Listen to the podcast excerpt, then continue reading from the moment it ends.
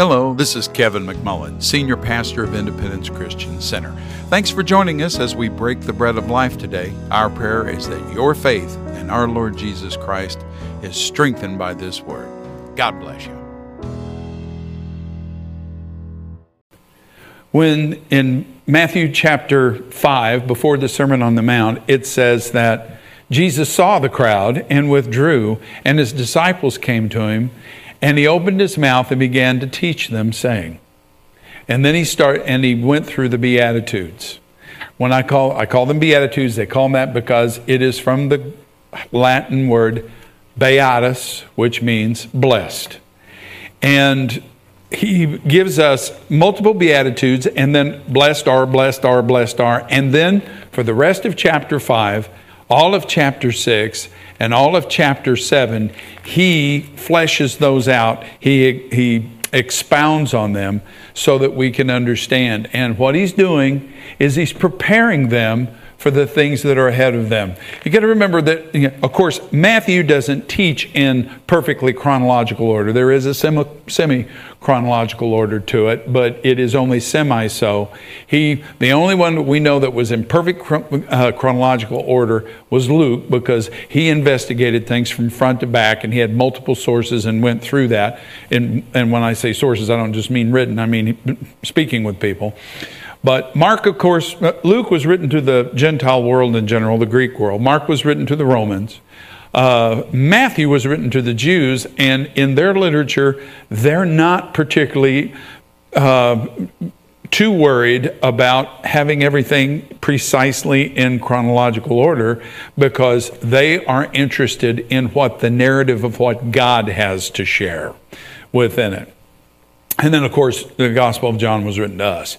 All right. And so we come down to Matthew. We did this a couple of weeks ago, and we looked at Matthew chapter 5 and verse 6. Blessed are those who hunger and thirst for righteousness, for they shall be satisfied. Some versions say filled.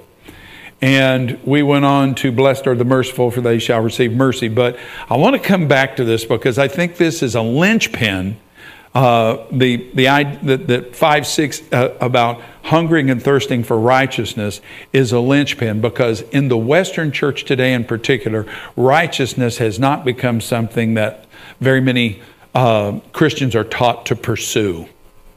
We are to pursue it. All right, and we'll get to that. But before we go much further, it just came to me earlier this evening. There's something I want to read you, and uh, uh, that you know we're going to be talking again, the, the final in our series on the prophetic update um, on, on Sunday. And there is growing evidence that the uh, current war uh, in the Middle East may be about to widen. And I don't know whether it will or not. I know it will eventually. When that is, I don't know. The scripture is very clear in Zechariah that all the world will be against Jerusalem and it will become, and that will include the United States.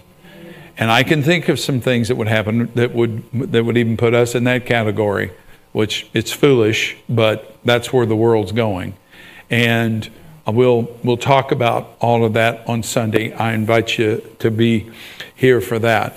But I want to come back to this. I want to come back to Matthew chapter 5 and verse 6 where, you know, blessed are those who hunger and thirst for righteousness, for they shall be filled, they shall be satisfied. We talked about this a couple of weeks ago that how Jesus is attempting to train his disciples about what it is that they're to, they're to seek in life, what they, the way they are to walk, because great and mighty things are about to happen. Now, along the way, there are going to be some things that are going to set them back that they did. They all entered into following Jesus, and as they began to see him as the Son of God, they developed some. What happened is he be, they began to fill in the gaps in, in theology. And their theology and in you know the the messianic understanding and we get in trouble when we start filling in the gaps we need to let god do that How many of you know what I'm saying there? You know, and he didn't meet their expectations. I mean, even when he started talking about how we're going to go up to Jerusalem and I'm going to be mistreated, hand over to the Gentiles, etc., Peter takes him aside and feels the liberty to rebuke him and say, you know, you know, never shall this happen to you, Lord. And the Lord had to put him in his place.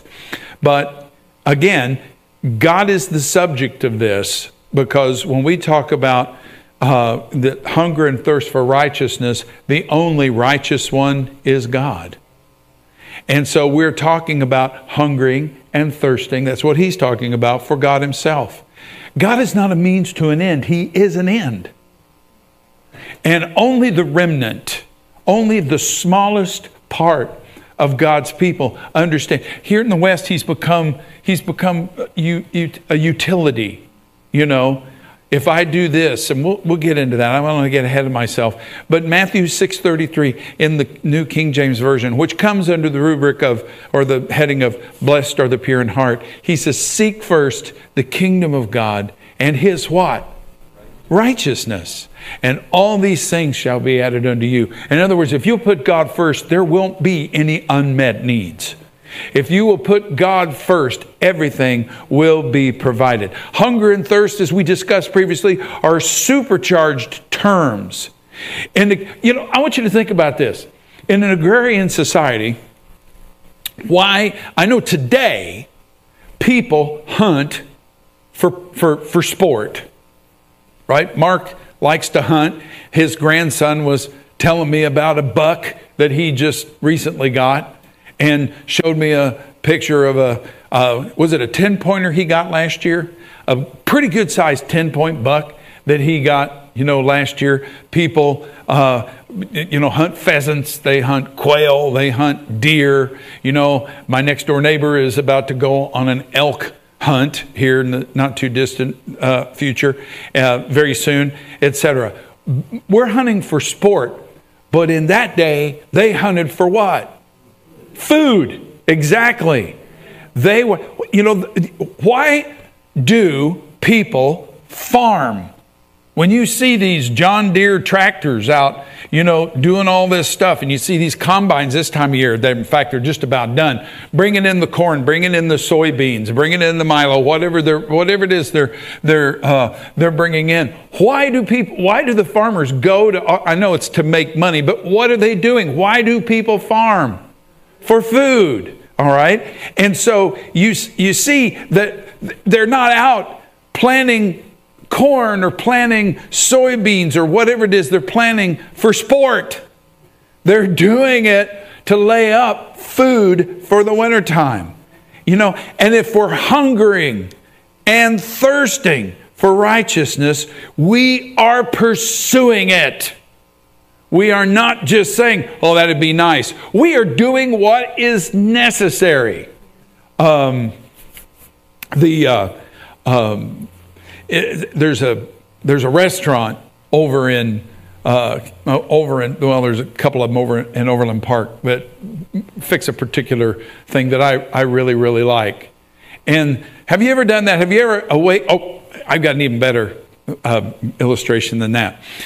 I did a funeral down in Osceola a few weeks ago. And those of you who have been to Osceola have undoubtedly been to the Osceola what? Cheese factory, exactly.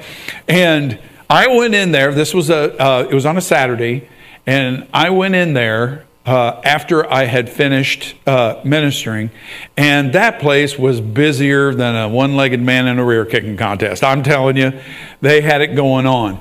And I got several different kinds of smoked Swiss, smoked um, um, uh, pimento cheese, uh, and, and this, uh, these other kinds of, of cheese and brought them home. And the one that was the biggest hit was the smoked pimento cheese. And I just got one or two little things of it, and it was gone very, very quickly. And then Kathy and you ladies went down to the uh, Sight and Sound Theater a couple of weeks later and stopped at the Osceola Cheese Factory on the way back. and she bought two tubs of that smoked pimento cheese and then one smaller thing. And I said, Why didn't you get more? She said, Well, I didn't know how much we would eat. And it was gone in the space of probably a week or maybe a little less. And so, you know, I was telling her the other day, I said, I need to take orders, gather money, and just make a run to the Osceola Cheese Factory. You know, just go down there, bite the bullet, an hour and 45 minutes to get down there. What am I doing? I'm pursuing cheese. That's my, I, that's my point about pursuit. It's you get to the point that you want something enough that you will pursue it. You will go after it. You won't just sit and go, wouldn't it be nice if I had some OCO? No, you'll go get it. I mean, if it gets to that point, you're willing to pay for the gas, spend the time, and do it. All right? Once you get a hold of it, what do you do with it? Well, I know now we're not talking about cheese anymore. I'm talking about righteousness now. Hallelujah. You know, uh, it, well, actually, let's go back to cheese. You're right. You know, um, you know, uh, uh, you, you, partake exactly. If you're ha- hungry for a hamburger, you ever just say, you know, I really am hungry for a hamburger, and the way I'm eating right now, I can't have the bun.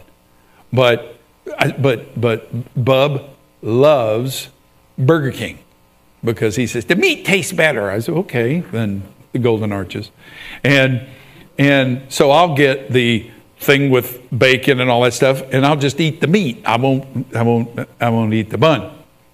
But let's just say uh, that you you know you uh, remember uh, remember when they opened the Whataburger over here how they had lines, you know, I mean, it was terrible for Whataburger. And uh, the and and uh, well, it wasn't as bad as the lines for the Jack in the Box over in Seven, you know, in Blue Springs. They had to actually have police officers out directing traffic because you know for Jack in the Box, you know, and they they had Jack in the Box, and I'm to tell you what we called it when I was a cop down in Texas. But anyway, when uh, and so, you know, let's, and so somebody goes, they just opened a brand new Whataburger down there in, uh, uh, well, I think the first one they opened was over on the Kansas side. So, well, you know, you want me to go over and get us a Whataburger? You know, oh, well, by the time you get back, it, will be cold or whatever. Well, never mind that. We'll, we'll put it in the convection oven or we'll put it like that. So you drive all the way over. You wait three days in the line right? You get through the line, you get your burger and your burned onion rings and, and french fries. You come home, you set this burger that you have pursued out, and you admire it. Oh, that's a beautiful burger. Oh, awesome. Wonderful burger. I know, I think we need to put this, you know, on the coffee table. Yeah, let's you know let's you know like that. And in fact, let's go get a great big one and, and for the church and put it up there right you know in front of the pulpit. You know, you're you know you know so that everybody have the you know the you know the pulpits. Yeah, how many of you have seen uh, pulpit Bibles? You know, not pulpit, but uh, they they they're you know every Baptist church I ever attended had this monster Bible, you know, out there and that we had to dust off because we never it was it was purely decoration you know? And you know i think we should buy a special family hamburger for the coffee table. Not. You're going to eat it right? The this is the actual pursuit pursuing righteousness hungering for it thirsting for it. The most basic of drives is actually the pursuit. If we're hunting, we're stalking God. Oh, that's creepy. you know, we're stalking God. We're chasing God Himself. And guess what? He lets us catch Him. He wants us to catch Him. The use of the word righteousness there by Jesus means not just catching God, but pleasing him. Mark chapter 12, verse 28, ESV. Then one of the scribes, or and one of the scribes, came up and heard them disputing with one another, and seeing that he had answered them well, he asked them, he asked Jesus, which commandment is the most important of all? And Jesus answered, the most important is, and he gives him the Shema, Hear, O Israel, the Lord our God it, uh, is uh, our the Lord is one. You shall love the Lord your God with all of your heart and with all of your soul and all of your mind and all of your strength. And the second is this: you shall love your neighbor as yourself. There is no other commandment greater than these. And the scribe said to him, You're right, teacher. You have truly said that he is one, and there is no other beside him, and to love him with all the heart, and with all the understanding, and with all the strength, and to love one's neighbor as oneself is much more than all whole burnt offerings and sacrifices. And when Jesus saw that he had answered wisely, okay, I want you to think about that. Loving God with all of your heart, all of your understanding, all of your strength, and your neighbor as yourself is wisdom. He had answered wisely, and he said to him, You are not far from the kingdom of God.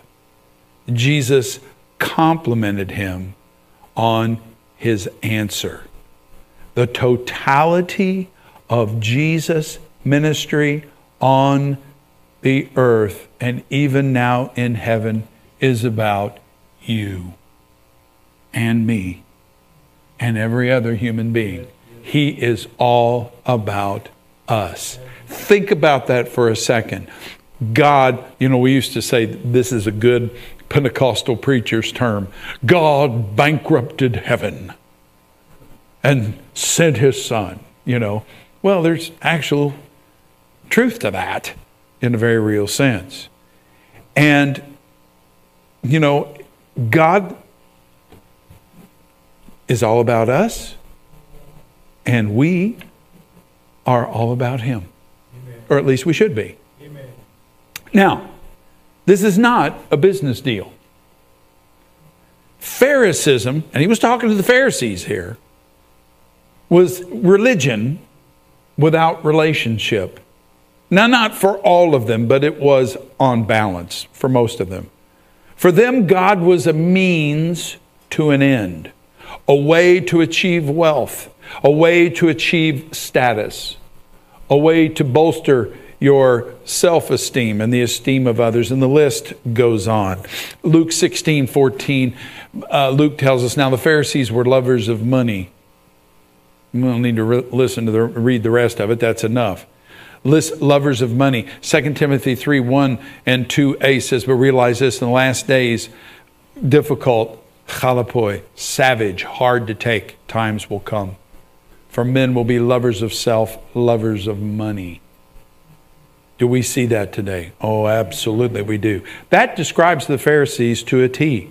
They loved, they didn't love the Lord the way they loved themselves. And in fact, if we go a little bit further in 2 Timothy chapter 3 and verse 5, talking about the religious at the end of the days, our days today, it says, holding to a form. They hold to something that looks spiritual and looks godly, but they have rejected its power. What is the power? What did Paul say? I am not ashamed of the gospel, for it is the power of God. And when they reject the gospel, they are rejecting the power of God. We hear lots of people saying lots of things about seeking God, etc. Religion is mostly about, maybe even all about me.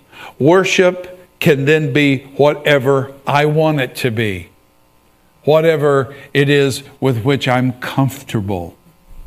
But the, the scripture doesn't, you know, the scripture is pretty specific about worship. Now I realize you can go to different, I've been to South America, I've been, I've lived in Europe, you know, I've, I've, and been to South America, been a lot of time boots on the ground in Russia, you know, and so I've seen different kinds of worship that are culturally affected, and I understand that, and I would not say that our worship is superior to theirs. But I would say that it is important that we worship according to the scripture, which means we put God at the center of it.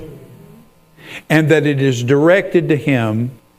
One of the, and, and that it is not trying it's not a quid pro quo where I give God worship and then God does something back for me. You know, the Pharisees' relationship with God was, was pretty much, it was contractual. That's what a covenant is. It's a contract. I understand that. There is that aspect of it. But, you know, the, he was their cosmic counterparty to this contract. I do this. You know, if every obedience has a commensurate blessing and a reward, and then they, tra- they, they engineered their traditions, made it almost impossible for them to sin. Yeah, that's handy. How else would Paul be able to say concerning as touching the law, blameless? You cannot, he said, as touching the law, as a Pharisee, I was blameless. That's the same guy that wrote Romans 7. Wretched man that I am. And those, those people were self deceived. They honestly thought that, you know, they were righteous because they had they had twisted their traditions and put it to the point that it made it almost impossible for them, not completely, but almost impossible for them to sin. Which is why Jesus, here in the Sermon on the Mount, as he's going through it, says, You've heard it said, but I say to you. You've heard it said, but I say to you. What is he doing? He's straightening out Pharisaic and perhaps Sadduceic doctrine. All right? And that is that, you know, God does want to bless us. I came through the prosperity movement. I did. I remember the day Marianne got up here and said, you know, and it's it's really bizarre watching so many things that Marianne told me in private in our in our fellowship together, watching those things happen today. And you know, I remember when she got up here and she said, Your pastor is a miracle because he came through the faith movement, and I do mean through it. He didn't get stuck in it. Now, again, don't get me wrong, I'm grateful for my time there. I'm grateful for, you know, my understanding of it. You know, and I learned a great deal there, most of which I have hung on to.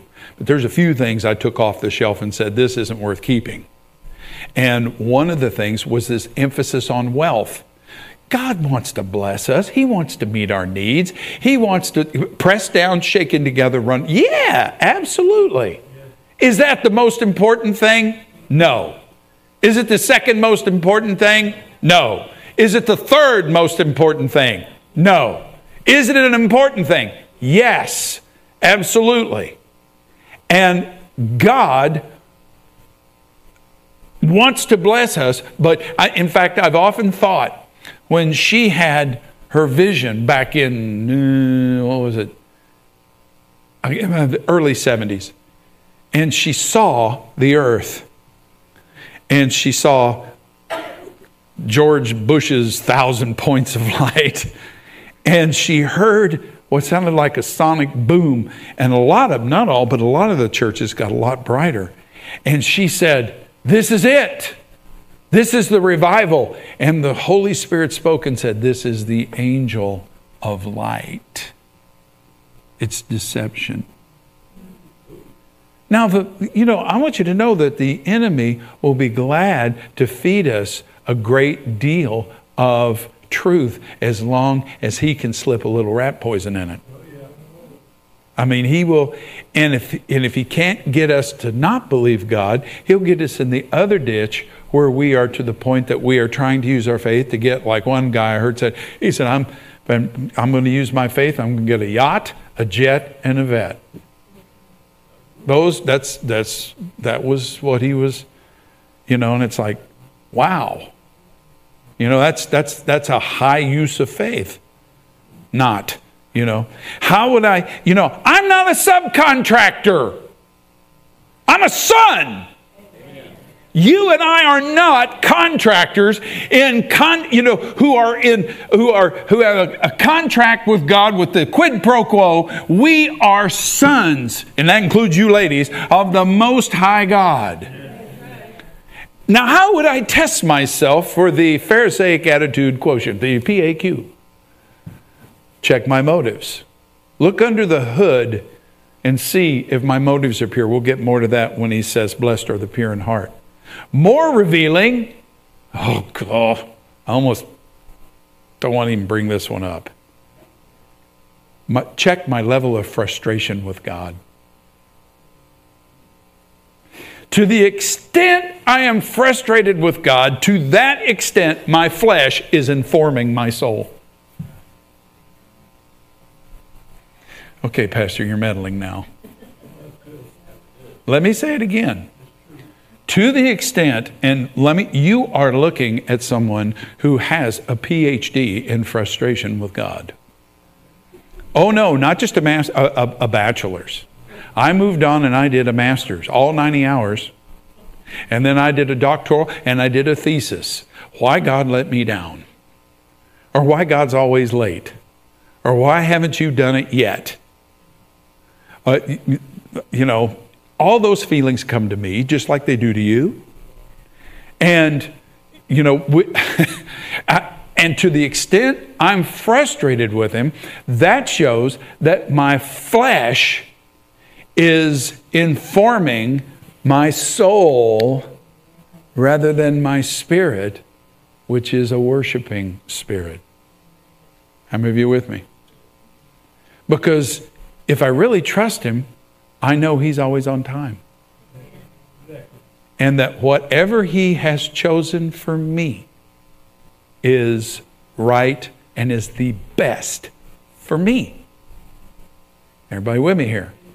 Yeah, but I want what so and so has. Yeah, I know that feeling. But if I was supposed to have that and it would be the best for me, that's where I would be that's what I would have. One of the things that Paul says is contentment. Doesn't mean that I'm satisfied with what I have, but I am content. How many of you know that there's a difference? All right. In John chapter 4 and verse 23, Jesus was speaking to the woman at the well and he says something to her that I don't think I've. It says, But an hour is coming, and now is, when the true worshipers will worship the Father in spirit and truth. I was showing Kathy, uh, there's a.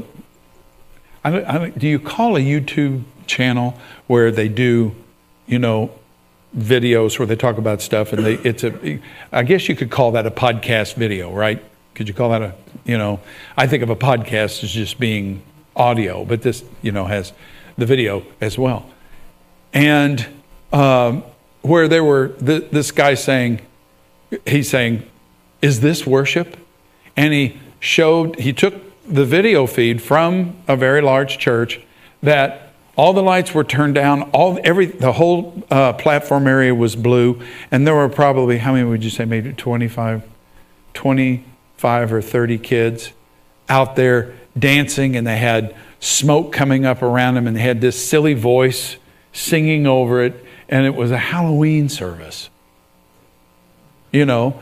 And uh, it, it, i have seen some things that are supposedly worship in great big churches and i'm like lord what's going on here? But that's our culture. We're pursuing entertainment. We're pursuing feel good. We're pursuing this or that. We're not necessarily pursuing God. And we have to have all this production. Now, you know, um, Jeff and Colleen have decided that they are going to donate a smoke machine, so we're going to use it. I only say that because Colleen had that that uh, dream. It was you that had the dream, right? With you know, where we were having a worship service and I came running out going, whoa, whoa, whoa, whoa, whoa, why isn't the smoke machine on or something like that? no, we're not skinny jeans, big screens, and smoke machines.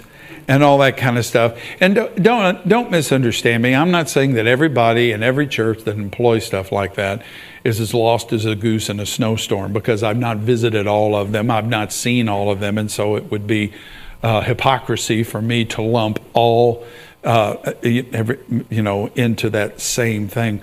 But you know, worship, he, he goes on in this, John 4 and 23. Look what he says here to the woman at the well. He, first of all, he tells her, You're wrong. You don't know what you're doing. He says, You worship what you do not know, but we worship what we know. And she said, Well, our fathers worshiped in this mountain, but you worship, you people worship in Jerusalem.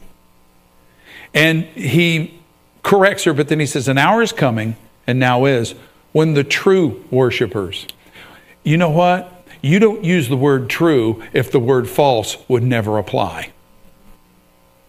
How many of you with me? There is false worship. All right? The true worshipers will worship the Father in spirit and in truth from the heart with sincerity.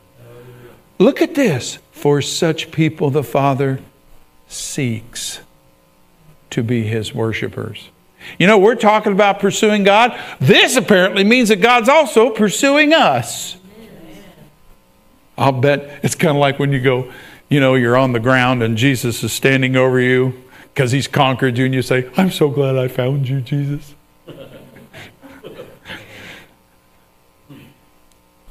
All of, you know, true worship where we're pursuing God is complete submission, total submission. Man, it just. Has anybody taken a cat and rubbed their fur the wrong way? That's my favorite thing to do with a cat because I don't like cats. I'm kidding. That isn't my favorite thing. There is no favorite thing I have to do with any cat anywhere. All right? And, you know, our oldest daughter just took in a cat. She had seen a couple of mice, and so she, she just took in an older cat that belongs to somebody else to see if that cat can't, you know, take care of business. Hooray, you're welcome to it. So, uh, no thank you, please. They only make me sneeze. Literally. And, but, you know, when I say self sacrificial and self deprecating, total submission. That is stroking my fleshly fur the wrong way. If we truly worship God, when I was a kid, hold that thought. When I was a kid, the Green Bay Packers won the very first Super Bowl. That was back right after the invention of fire. Okay, so that's how old I am. And as it turned out, the um, that that year there was a there uh, one of the linemen for the Green Bay Packers, guy by the name of Jerry Kramer, wrote a book called Instant Replay because the, the championship game, which became known as the Ice Bowl that year, was played in Green Bay. It was between the Green Bay Packers and the Dallas Cowboys. And the it was when they came out onto the field to start their warm-ups, and I use the term warm-up very loosely because it was 50 degrees below zero. It was frigid. Every collision became a catastrophe. Trying to catch a football in sub zero temperatures is brutal. And the ground was frozen solid. Cleats wouldn't catch. It's like run, it's like, you know, playing on concrete, etc. And Jerry Kramer, number 64, uh, was a, I can't remember, I think he was the right guard, was the right side. He might have been the left and he and they ran a lot of sweeps, and so he was a pulling guard, and he uh, and he was also their backup kicker, and they got down, and the game was really really tight, and it was won when uh, Bart Starr, the quarterback, ran. A, they were right down on the goal line, and he ran a quarterback sneak. Kramer was up against a Dallas Cowboy by the name of Jethro Pugh. And he said about Jethro Pugh, he said, I've really got to do a good job blocking this guy because with a name like that, if they hear his name twice on the PA system as making the tackle, they'll never forget it. And if they hear it three times, they're going to be thinking they've been hearing it all day long. And here they are, and Bart Starr is going to go right over.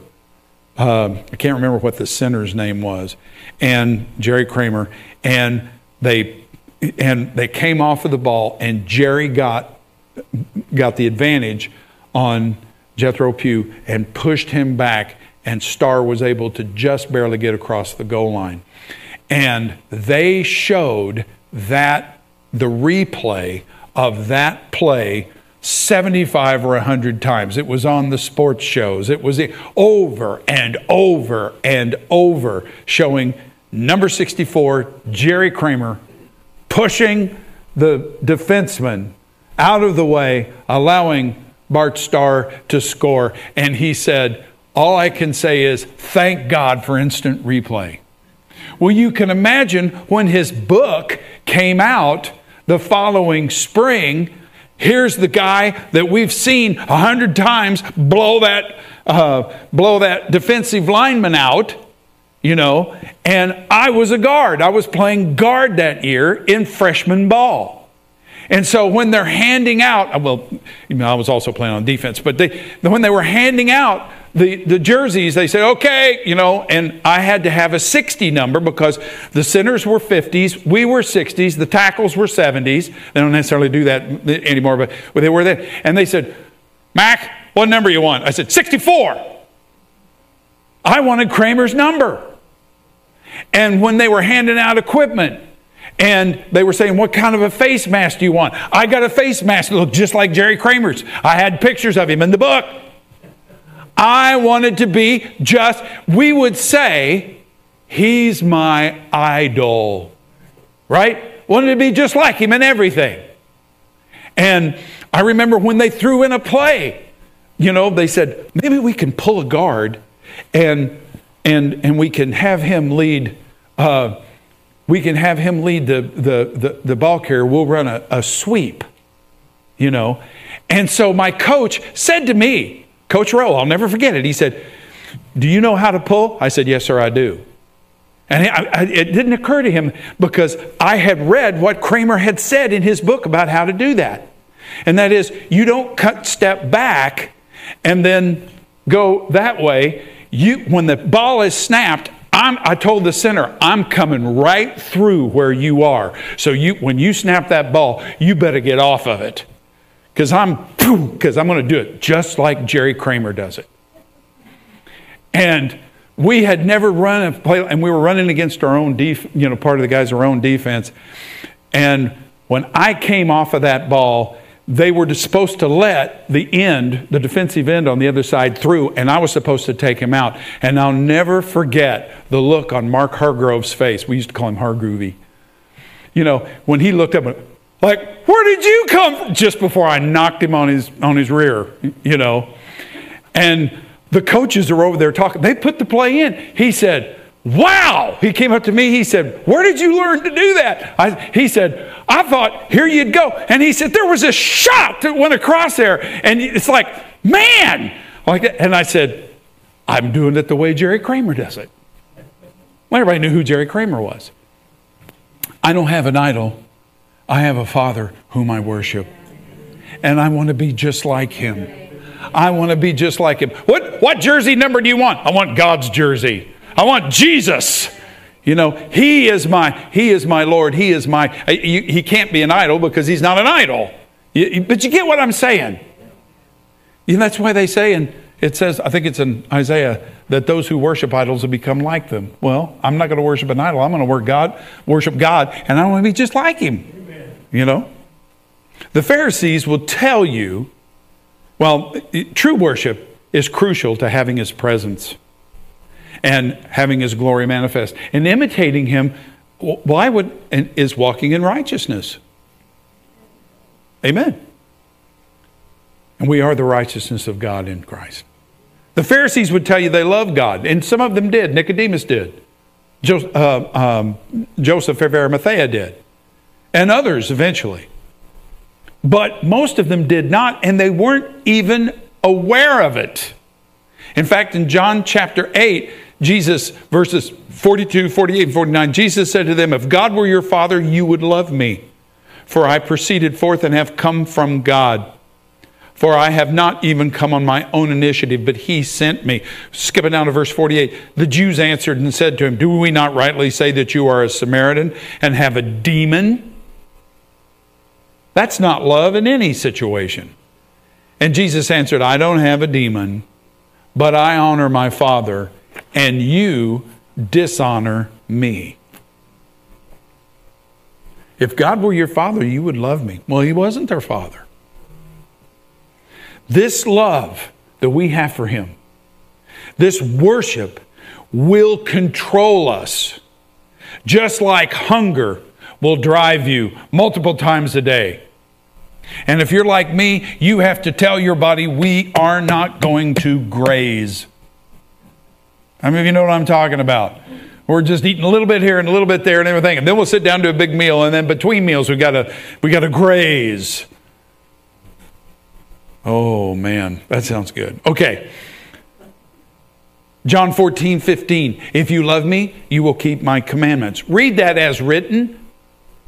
If you love me, you will keep my commandments. He doesn't say, if you keep my commandments, I will love you, because he loves us either way. But he says, if you really love me, then you will do what I tell you, because you want to be like me. You want to please me. John 15, 14. You are my friends if you do what I command you. Again, read it as written, not don't stand it on its head where he says, I am your friend if you do what I command you. No, he is my friend irrespective. He, but I show myself to be his friend if I follow if I follow his commands. I know a lot of people don't like that word commandment because it's you know it's kind of harsh. Uh, Jesus used it. All right. So much for my introduction. We're just waiting to see if we get kicked off of uh, the web. No, we are. I'm bringing it. I'm bringing it in for a landing here, sort of. Jesus is God in the flesh. He wasn't God in the flesh. He is God in the flesh. He is the face of God. I ask you, is the church here in the West, and I include, when I say that, I mean America, Uh, North America, uh, Canada, U.S., is the church in the West, Europe, and I, I count Australia, New Zealand, in with that.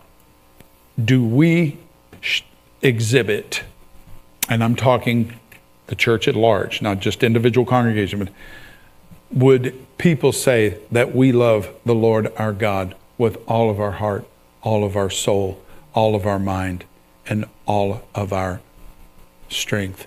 Do you think if we did, people would be able to tell? I think so.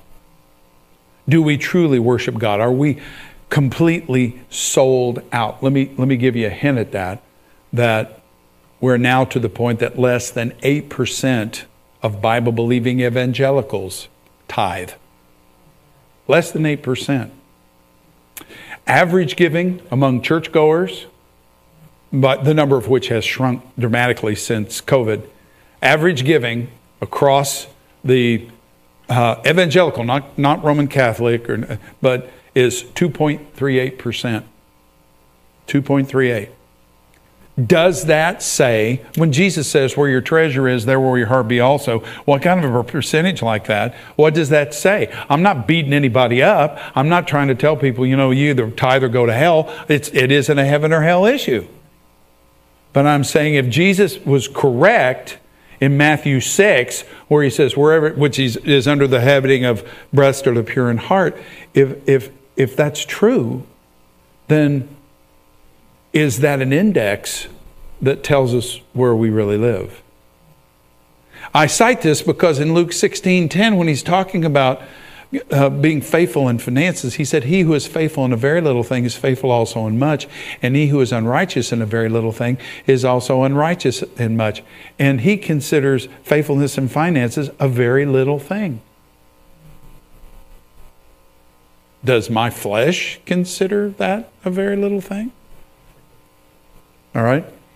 In 1 John 4 17, through 19, he says, By this love is perfected with us, that we may have confidence in the day of judgment, because as he is, so also are we. Man, there are times you're going to need to stand in the mirror and tell you you are the righteousness of God in Christ. God is not mad at you. Chase him. We just got through singing a little while ago that his love, his goodness is chasing after me. Do we really believe that? Do we get in the car and say, Come on, goodness of God, we're going someplace? Amen. Because he, as he is, so also are we in this world. There is no fear in love. Woo! Hallelujah. Boy, remember that going forward. I'll give you a preview of Sunday morning where it says men's hearts failing them for fear, that word failing means to be breathless, as if someone has sucked all the air out of you and you can't even breathe.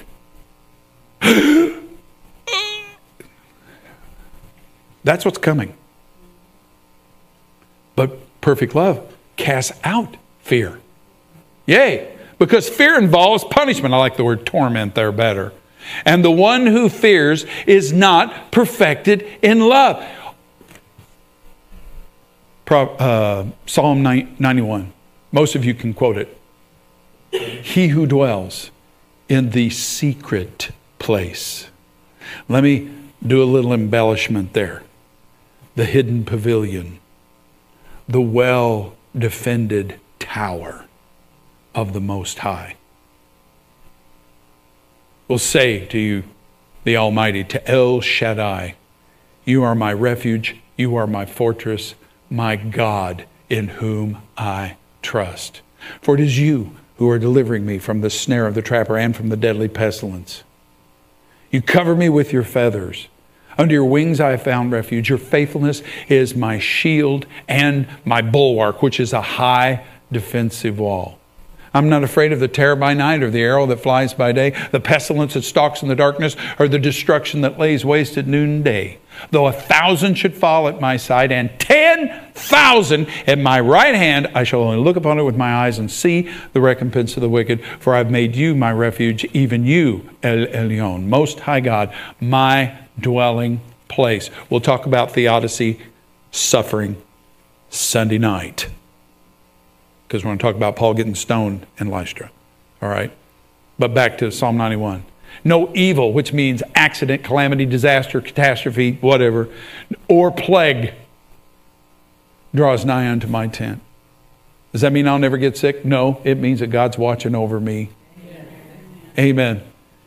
And for he has given his angels charge concerning me to guard me in all of my ways and to bear me up on their hands lest I should dash my feet against a stone. And I am treading upon the lion and the cobra cobra and the young lion and the dragon, the tanin. That is a direct reference to Satan himself. I am trampling underfoot. Because I have.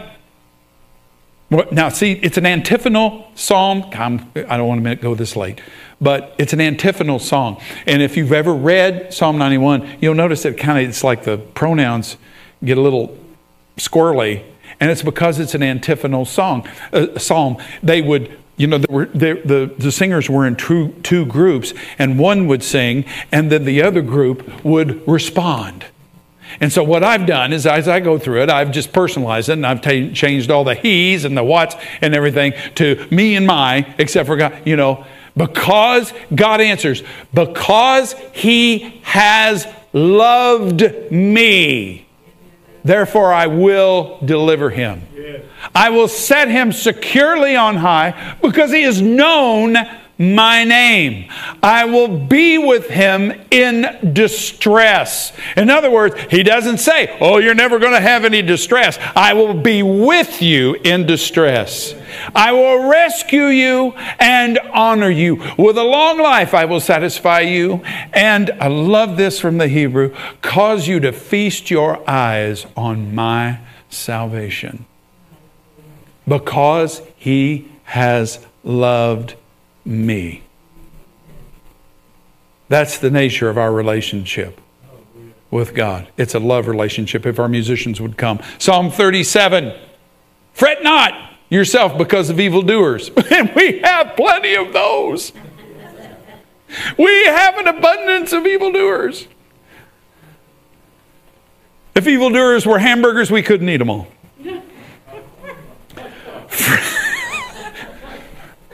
Fred, did he really say that? I, I can't believe he said that. All right. Fret, fret, bratwurst. Fret not yourself because of evildoers. Be not envious of wrongdoers, for they will soon fade like the grass and wither like the green herb. The word soon there, just remember that's God saying that. And soon doesn't mean the same thing to him as it means to us.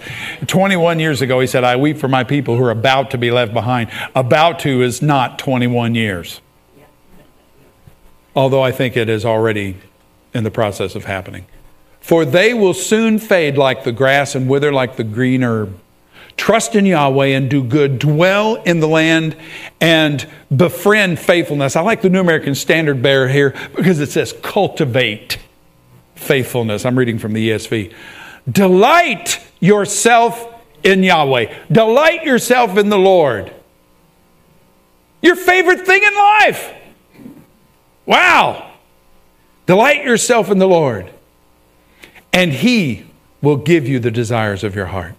Commit your way to Yahweh. Trust in Him, and He will act. He will do it. He will bring forth your righteousness as a light. That I am ready to see. How that in the days ahead, the church will rise and that the righteousness of the church will become obvious. Some people will rejoice and others will gnash their teeth. But it's okay because God is going to have his way. And by the way, he already is having his way. He will bring forth your righteousness in the light and your justice. I like the word judgment there as the noonday. Yes, it's, it's good to have the judge rule in your favor. Be still before Yahweh. Wait patiently for him. Don't get all bent out of shape over the one who pros the evil one of the prospers in his way or over the man who carries out evil devices. Man, that's good preaching. I won't read this last one because it's, it's, we're, we're running out of time, but frustration got a hold of Moses. And God told him, Moses, go out and speak to the rock. And he came out and he snarled at the people. Understandably so. They were a mess. And in his anger and frustration, he smote the rock, which was not what God told him to do. But God, in his mercy, allowed the rock to bring forth water. But he said, Moses, you and I need to talk. And that act of frustration kept him out of the promised land. We are to rest in him and let him bring it to pass. So many people are out trying to get do get the will of God to come into their lives and if they'll just worship and walk with him and be obedient and righteous, he'll take care of that. In fact, in verse 6 there of Psalm 37, he will bring forth your righteousness as the light and your judgment as the noonday. He will bring it. I don't have to bring it, He will. And if we skip down to, if they're in Psalm 37 to verse 19, it says, Yahweh knows the days of the blameless, and their heritage will remain forever. they are not put to shame in evil times. Let's say that together. I am not put to shame in evil times. In the days of famine, I have abundance. You can claim that because that is His word for you. Let's give Him what He wants. You know what God wants from me? Me. That's what He wants. He doesn't want anything I have because He doesn't need a computer, He doesn't need an iPad, He doesn't need a cell phone that's two years old. I don't have the latest and the greatest. And even if I did, He doesn't need it. God doesn't need a cell phone. He doesn't need a forerunner. He doesn't need uh, uh, any of that stuff. But He wants me, and He wants you. Amen. Let's give Him what He wants us. Let's give Him our love. Let's give Him our allegiance, our obedience. To paraphrase one of the greatest characters and examples of faith in the Bible. And I'm paraphrasing here. Do not urge me to leave you or turn back from following you. Where you go, I will go. Where you lodge, I will lodge. Your people shall be my people, for you are my God. Your God will be my God. You are my God. And where I am to die, I will die, and there I will be buried. That is the level of commitment He desires. He'll take it if we offer less because He is love. But it is in our best interest. Those watching by web, let's all stand. Those watching by web, if you do not know Jesus, I don't know how you found us, but if you don't know Jesus, you need to be born again. There is a heaven to gain, and hell is real. I am not holding out hell as a threat or as a, I'm not trying to scare anyone into the kingdom of God. It is the goodness of God that draws us to repentance. I do, however, want you to know you must be born again. No one goes into his presence without that. No one walks with him without that. No one receives the full orbed blessing of God. And let me tell you, it's impossible to please Him without being born again. It is impossible to worship Him without being born again. Would you do that? Would you repent? Would you just say, Look, Lord, my life's a mess. I, I, I see it. And I lay it all at your feet. I repent, I turn, I can't change myself, and I throw myself upon your mercy. Lord Jesus, I accept your sacrifice for me. Come into my heart. Be my Lord, not just my Savior, my Lord. I need you, Lord. Father God, help me. Bring me into your family. And the scripture says you will be transferred out from the boot of the dominion of darkness and into the kingdom of God's beloved Son. Christian, watching this, if you aren't all in, you can pray, Lord, help me to love you more. That is a prayer He will answer. Help me to love you more. Help me to walk in righteousness and uprightness and obedience. Help me to hear your voice. Help me to be your hand extended to the people around me because people around me are a mess. I know. I live with them. And it is in that loving Him first and foremost. Center of our universe, as I said a couple of lessons ago. That is the difference. That's where we need to be. Because there's, that's where the, the true springs of living water welling up in us to eternal life. That's what he meant, and that's what it is. Amen and amen. We hope this message has been a great blessing to you and has helped build your faith in Jesus. We encourage you to visit our app, Independence Christian Center, on your cell phone, available from the Apple App Store or Android, Google Play.